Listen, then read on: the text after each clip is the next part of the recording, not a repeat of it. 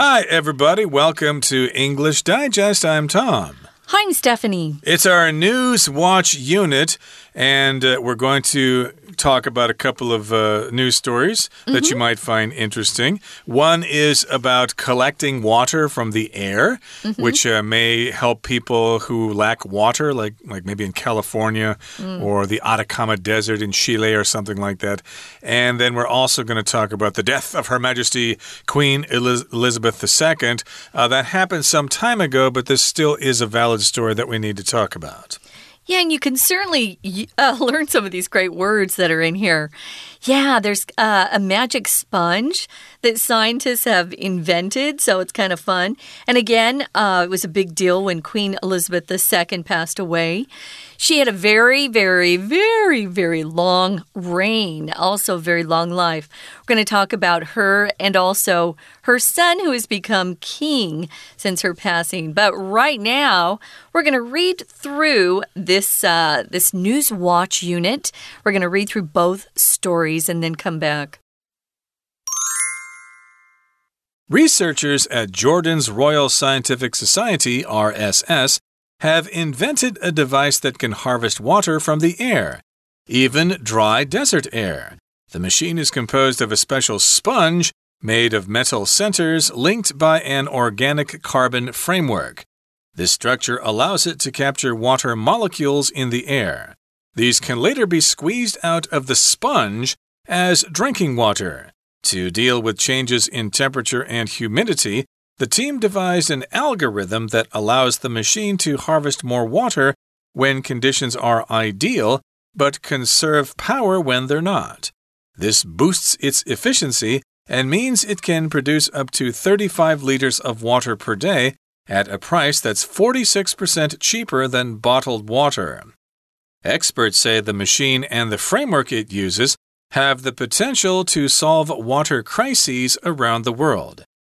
What the team needs to do next is find ways to manufacture the device more cheaply and at a larger scale. With government assistance, it hopes to produce units for households by mid 2023. Queen Elizabeth's passing marks end of an era for UK. When the UK's Queen Elizabeth II passed away on September 8, 2022, it marked the end of an era.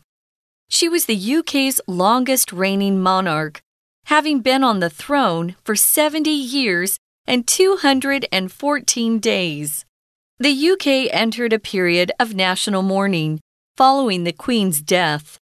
Before the state funeral, which took place on September 19th, the Queen's body lay in state, meaning her coffin was placed in a public building, Westminster Hall, to allow members of the public to pay their respects. Over five days, an estimated 250,000 people did so.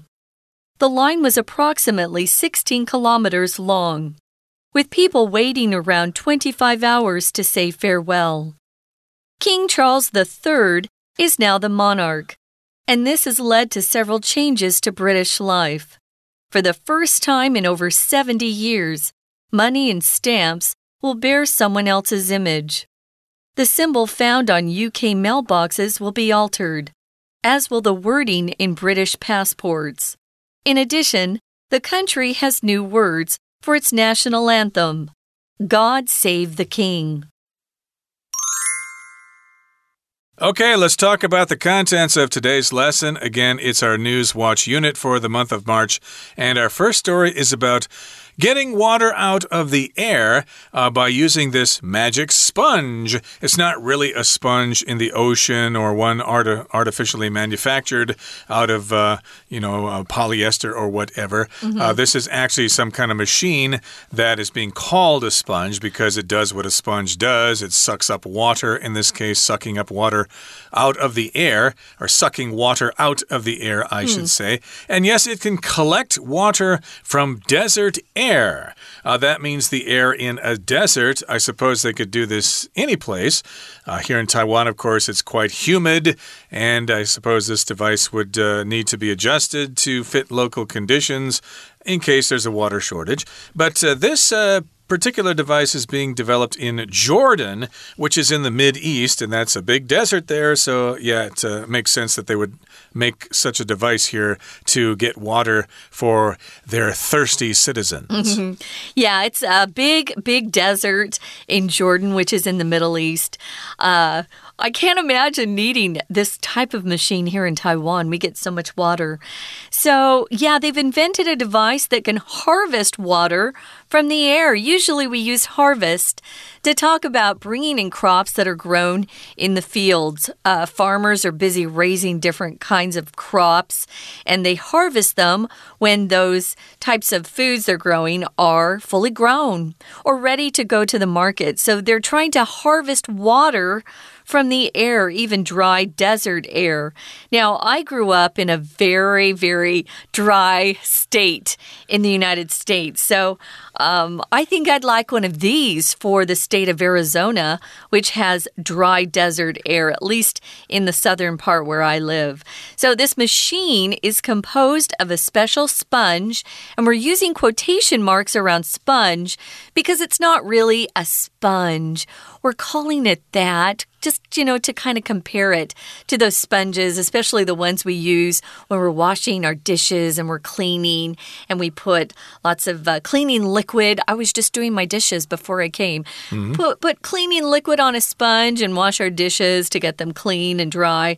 Well, this is composed of a special kind of sponge made of metal centers linked by an organic carbon framework. If you're composed of something, that's what you're made up of.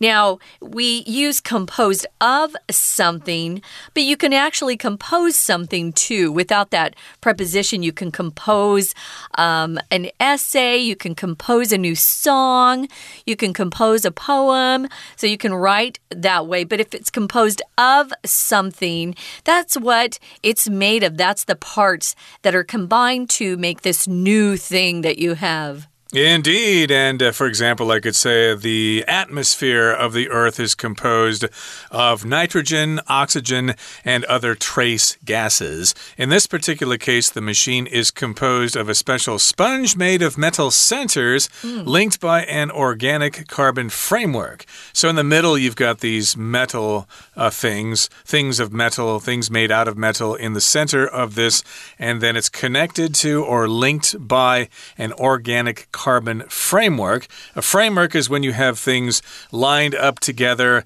and they kind of uh, form a pattern. Uh, of course, when you build a building, for example, oftentimes you see the framework go up first. You have all these girders, these uh, metal pieces uh, that uh, form the shape of the building, and then they cover it with glass and metal and stuff like that. So, yes, indeed, you've got this carbon framework. You might want to go online to see exactly what this machine looks like, but basically, it's acting as a sponge, even though it technically isn't a sponge. You can also use framework if you're talking about um, writing some special text, or maybe you're coming up with a program. Uh, maybe you're a, a, college professor, and the framework of the semester um, will be built on a couple of important principles, and then you fill in the of the uh, the smaller principles as you go along. Um, I've been writing a program for my kids at church to sing. And so I've got a framework of some of the songs we're using, and then I'm going to fill in between what they say. So that framework is kind of a structure that you build around as you either build something real, like a building that Tom was talking about, or maybe a vehicle, or maybe you're um, building a program that I'm writing or you're um, putting together a research paper and you've got a framework for it and you just have to fill in the details as you go along. Right, so you've got metal centers and an organic carbon framework, and this is a structure. So, this structure allows it to capture water molecules in the air. We don't have time to go into exactly how it does that, but uh, of course you can look that up online. But uh, take it, take it from us. Uh, this machine basically can take water out of the air, especially in very dry or arid regions, mm. and these can later be squeezed out of the sponge as drinking water. So, yes, indeed, uh, we've got molecules of water, which is H2O. That's a molecule which is composed of different atoms bound together. Mm -hmm. And so the molecules are taken out of the air and then they are uh, well, they're they're uh, squeezed out. I guess they use some kind of mechanism or some kind of process to get the water out of the mechanism to get it out of the framework, and then they can collect the water and then give it to people to drink. Although they probably need to filter it or purify it or send it through a distiller or whatever. But uh, still, it's a good way to get water in an area that doesn't have a lot of water to begin with. Yeah. Tom used a, a word earlier that's really great. I'll just spell it for you. It's A R I D, arid. Arid is an adjective and it just means dry. So you might see arid uh, used in front of the word desert or landscape, you know, an arid desert, an arid landscape, meaning very dry. So it's just another synonym for dry, where you're talking about a place that just doesn't get much rain and doesn't have much water. So this is great. This is how it works. And um, they can later be squeezed out of the sponge. Again, it's not a real sponge, it's what they call this magic uh, piece of equipment. They can uh, squeeze water out as uh, drinking water that can be used. Now, to deal with changes in temperature and humidity, the team devised an algorithm that allows the machine to harvest more water when conditions are ideal, but conserve power when they're not. So, if they happen to have a more humid, rainy day in Jordan, uh, they would be very happy with that, I'm sure. They don't have a lot of days that are like that. They would want to, of course, take advantage of the um, high humidity so they could squeeze more water out of the air. Um, when you talk about humidity, you're talking about water that is in the air. Um, it not it may not be enough to rain, but you can feel it. Taiwan is very humid. We have very high humidity here, and it makes it uh, sometimes really hot in the summer and tough to breathe uh, because it's so humid. Um, so, humidity is the noun form, and humid is the adjective. So, you can talk about a place being very humid, or there's a lot of humidity in that particular area. Right. So, it needs to adjust to changes in temperature and humidity. So, the team devised an algorithm that allows the machine to harvest more water when conditions are ideal, but conserve power when they're not.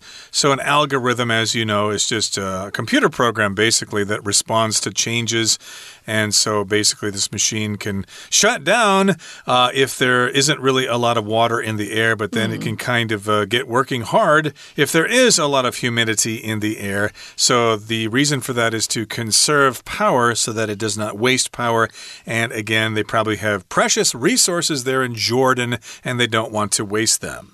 That's right. So this boosts or uh, brings up, if you boost something, you raise it, it goes up, it boosts its efficiency and means it can produce up to 35 liters of water per day at a pretty cheap price. We'll talk about that. So, efficiency is the noun form of the adjective efficient. If something or someone, a person can be efficient, means they don't uh, waste time or energy or money um, that's good too, but mostly it's just time and energy. So if you're a very efficient worker, then your boss probably loves you. Uh, you don't waste a lot of time. You get the the job done, you finish the task, and you don't spend a lot of time chatting and uh, surfing the internet. You're very efficient. So, this actually um, will boost its efficiency, this machine's efficiency, because it has this algorithm that can tell when it needs to work harder or not work so hard because there's not a lot of humidity in the air.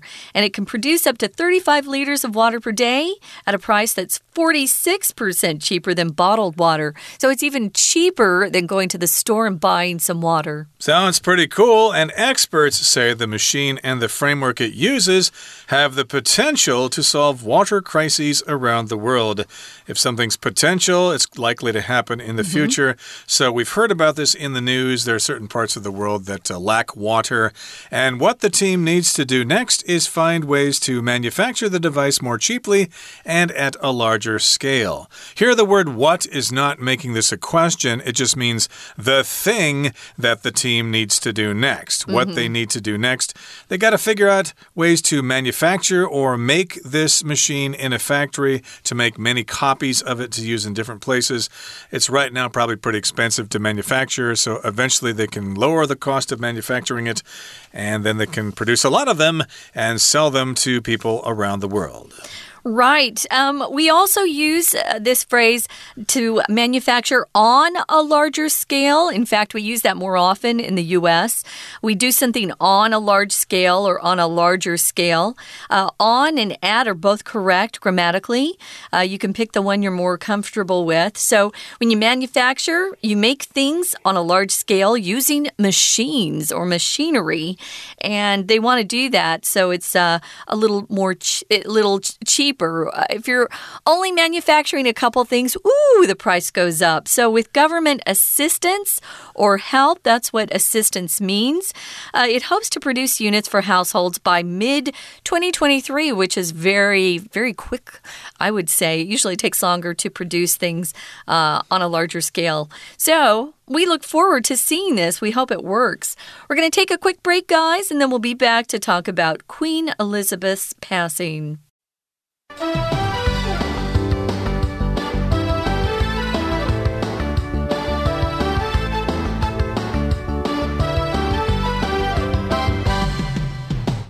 Okay, everybody, let's continue to talk about our lesson for today. The first story was about a magic sponge that can uh, get uh, water from the air in yeah. desert regions. Now we're going to talk about the passing of Queen Elizabeth II, and that marks the end of an era for the UK. The rest of us might be puzzled. Why is that such a big deal? Who cares? But uh, for people in the UK, it is a big deal uh, because she's the, she, well, she was was uh, the head of the government there, even though she didn't really have any great power, but still uh, her presence uh, kind of uh, kept the country together. Now, before we move on to this, let's look look at this word era or era. You can pronounce it either way. E R A. It's just a long period of history. Usually has some uh, unique features or characteristics. Um, for example, my favorite era for fashion is the Edwardian era which actually comes from uh, the UK as well. It's when King Edward was king, but I love the fashion from then. So we've got lots of different eras that we uh, will talk about in history. This marks the end of an era for them because she ruled for a long, long time as queen. Now, she passed away on September 8th, 2022, and that marked the end of an era that closed that particular era of her reigning as queen. We're calling her the longest reigning monarch. Reign here is pronounced the same way as 下雨 or just that water that comes from the sky. But here to reign is to um, be the ruler over a particular country or series of countries. She actually reigned over lots of countries at one point because uh, the, the well, UK had control of a lot of countries uh, earlier on in the 1900s. A monarch is just someone who is either a king or a queen ruling over a country. Uh, yeah, she's also uh, the leader or was the leader of uh, like Australia and Canada and places in the Commonwealth. You'll see her portrait. Well, you did see her portrait on the coins uh, and the uh, money in those countries as well. I saw that first when I went to Canada. What's what's this lady on the coin here? What is that? Don't you know, you ignorant American? We're a Commonwealth country and that's our queen. But in any case, they'll have to change the portrait now. And if we talk about the monarch ruling a country, we often say they're on the throne. Uh, that, of course, is the royal seat where she sits uh, when talking to lords and ladies and stuff like that. And so she was on the throne for 70 years and 214 days. Now, the UK entered a period of national mourning following the Queen's death. So here you're mourning with a U in there, just means you're sad about the passing of someone and you're conducting yourself in a solemn way. You're not going to parties. Uh, you're uh, watching TV in black and white and things like that. Uh, there's probably a period of national mourning where certain activities are probably restricted and people have to behave a certain way. Yeah, I wanted to mention before we move on, though, Tom, throne is used in a funny kind of way that has nothing to do with kings and queens. Uh, sometimes you'll hear someone say, uh, Where's John or where's Susie? Oh, they're on the throne. That means they're in the bathroom on the toilet. So this is slang, and you'll hear it sometimes, especially in movies or TV shows. Um, again, it's very informal. Um, I doubt they use this in the UK, but we hmm. use it all the time in America. So, because we don't have a king or a queen, so the throne doesn't mean too much to us. But the throne, they actually have a ceremonial chair. So, when really um, ceremonial procedures take place in these countries with monarchs, you'll see this beautiful chair. That's actually their throne. But they can be on the throne um, in sort of an informal way just by being the ruler. And as Tom said, if you're mourning, um, it's a period of time where you're really sad about the passing of someone. It could be someone, a big a political figure like this, or it could be someone in your family. So you can be in mourning. We'll hear that often used. If someone's in mourning, they may not want to go out and be at parties for a while. You know, it's hard when you lose people that you love. So there was a period of national mourning following the Queen's death. Um, I know that they cancel a lot of TV shows during this time because I'm a big fan of the Great British Bake Off, which is a show about baking, and they didn't have the Great British Bake Off oh. the week of mourning because it was too fun. So I had to wait a week to watch my show.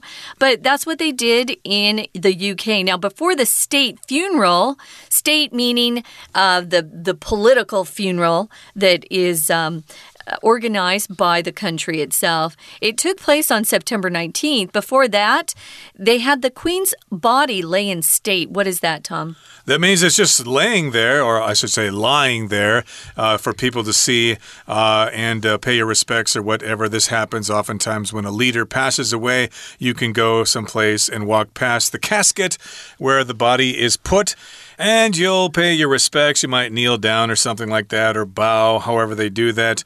And that means that her coffin or her casket was placed in a public building, which of course was Westminster Hall.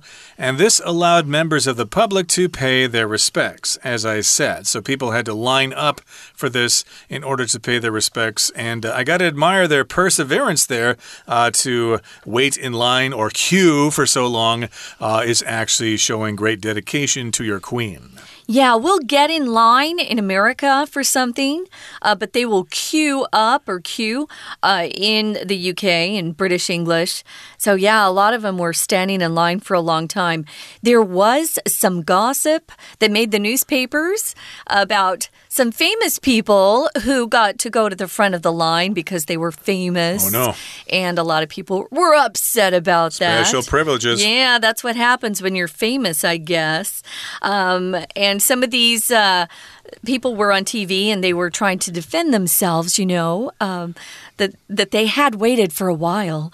But yeah, mm. if hmm. you're waiting in in line or in queue for for what? For 25 hours, I'd be mad at some of these people who went to the front of the line just because they were famous.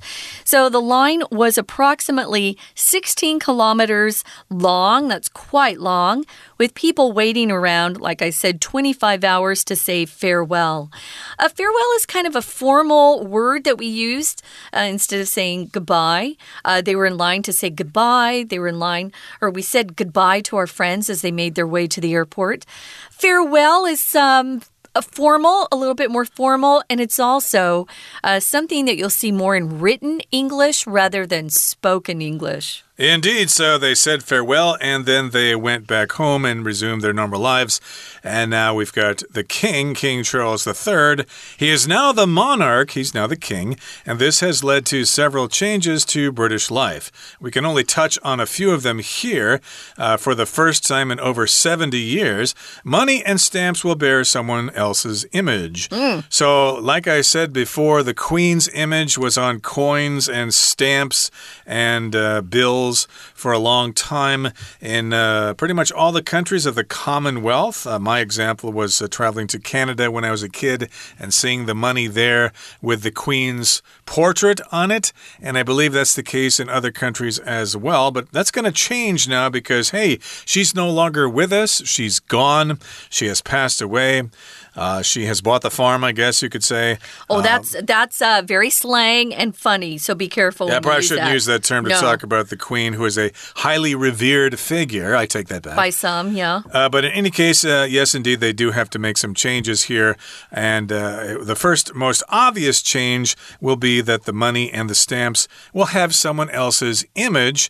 And I don't know if they've started to mint those coins yet or to print out those stamps yet, but uh, it might be be interesting to see exactly what uh, Charles looks like uh, as uh, as represented on coins and uh, money and stamps. He's not exactly young, uh, you know, and she was 96 when she passed away. So I would assume that her government had prepared all of these things in advance so that as soon as she passed away, they could get busy uh, printing new. Um, new money, you know, paper mm. money and coins and uh, making the changes they needed to.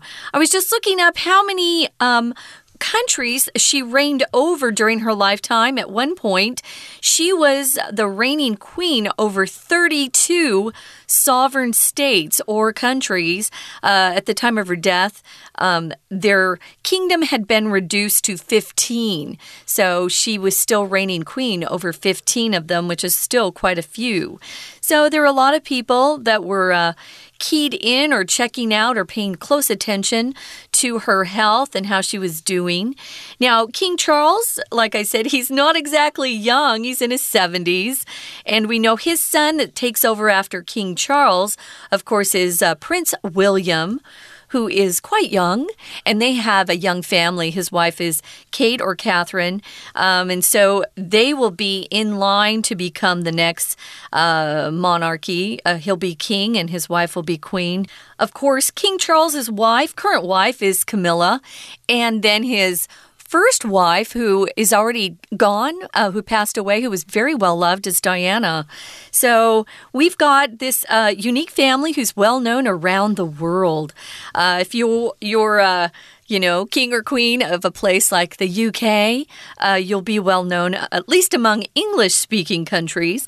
So, for the first time in over 70 years, you're going to see money and stamps that will have someone else's image, and that will be King Charles. Okay, so that's, uh, yeah, that's one change. And the symbol found on UK mailboxes will be altered or yeah. changed to accommodate the new monarch, as will the wording in British passports. So, uh, I've never held a British passport before, so I don't know exactly what the wording in the passport is, what the phrases are inside, but I guess basically it will be just changing the word queen to king or something like that and changing her Majesty to His Majesty, right. and things like that. And in addition, the country has new words for its national anthem, God Save the King, uh, which you might be familiar with. But uh, what I'm really curious about myself is yeah. if uh, that famous punk band who had a song called God Save the Queen, I wonder if they're going to change the lyrics when they perform that song to God Save the King and what word they're going to use to rhyme with the word king. Mm, interesting.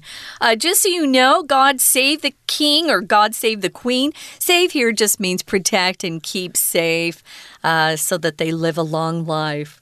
So we uh, we send our good wishes over to uh, the UK, and this big change is uh, coming about. It is a huge change for a lot of us. Okay, now uh, we can't listen to our Chinese teacher because today is our all English unit.